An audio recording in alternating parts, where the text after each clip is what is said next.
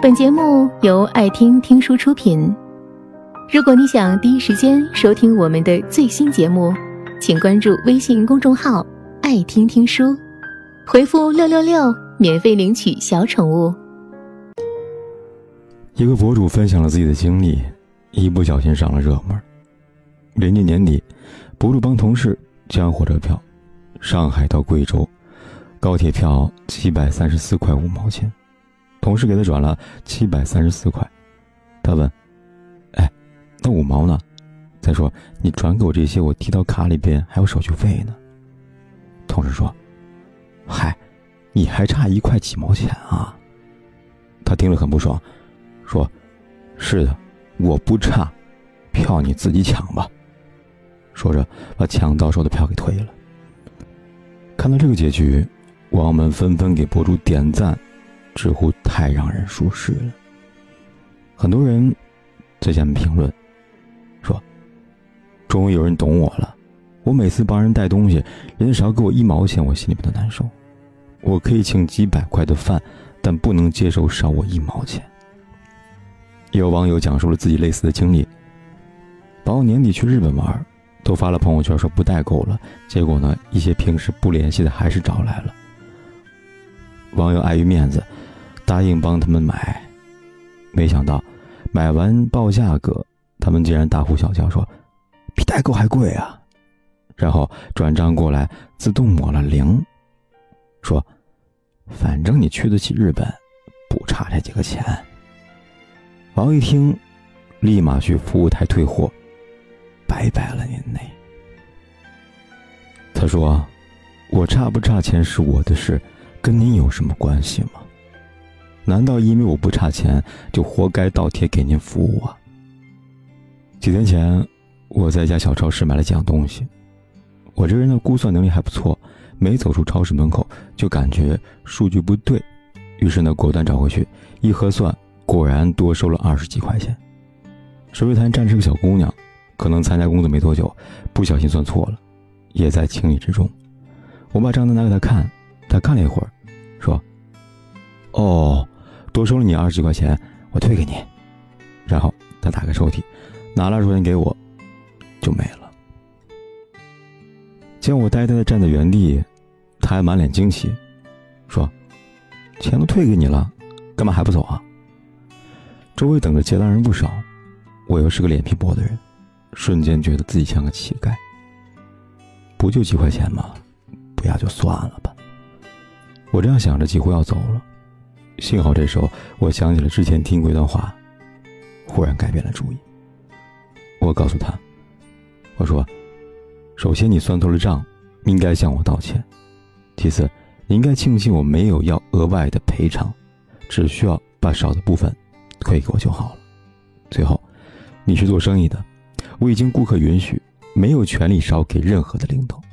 不要说这几块钱了，几毛钱也不行。”说完这几句话，我终于舒了口气，至少今晚不会懊悔的。睡不着觉。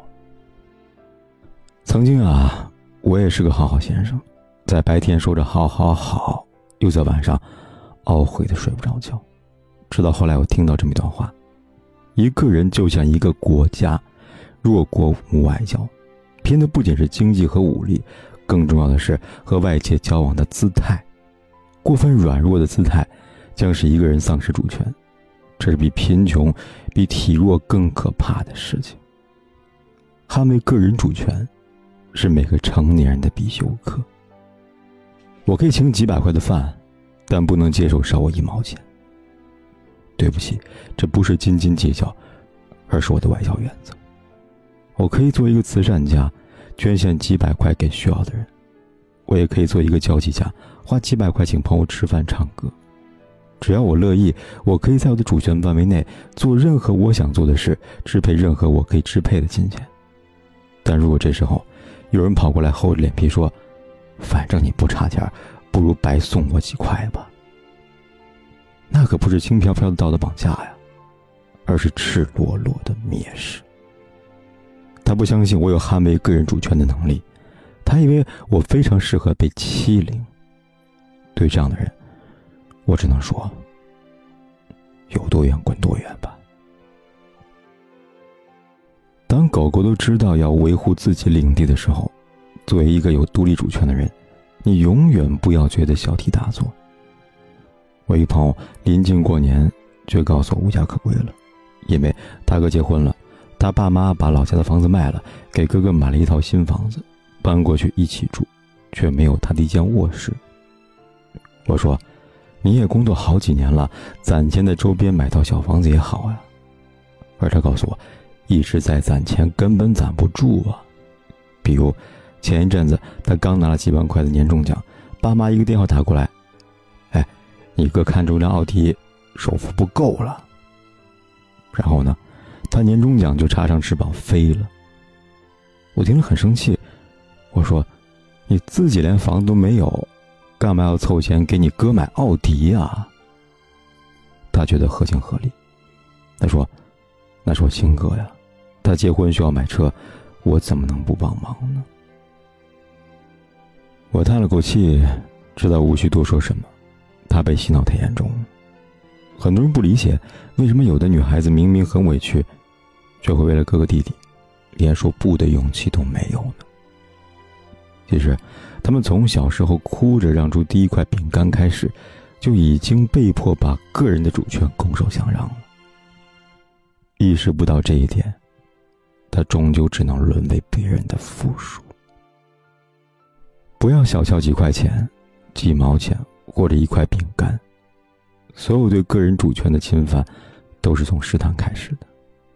就像我在网上看了一条关于校园霸凌的新闻，一个转校生转入新的班级，非常渴望有一个朋友。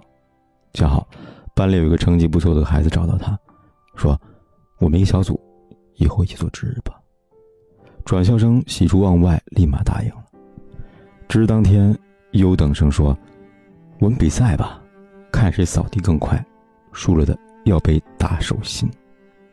说完，他乱扫一通，宣布胜利。原本可以提出质疑的转校生，想到这份珍贵的友谊，决定配合朋友的小玩笑，默默掏出手掌，被打了掌心。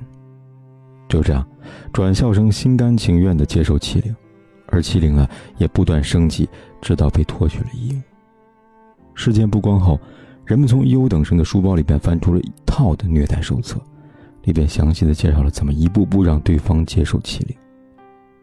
他说：“我就想试试管不管用。”效果是很管用的。一个家长看到这条新闻，觉得心惊肉跳，回家教育自己孩子说：“如果是你，你会怎么办呢？”小朋友说：“我会在他要求我脱衣服的时候，大声说不。”错了。家长说：“你应该在第一次被打掌心的时候，就大声说。记住，不要因为不好意思，就去忍受任何让你觉得不舒服的人。反正那些好意思让你不舒服的人，本身就不是什么好人。”本节目到此就结束了。感谢各位的收听和陪伴，更多精彩内容请关注微信公众号“爱听听书”，回复“六六六”免费领取小宠物，也欢迎你收听今晚的其他栏目。我们明晚见，晚安。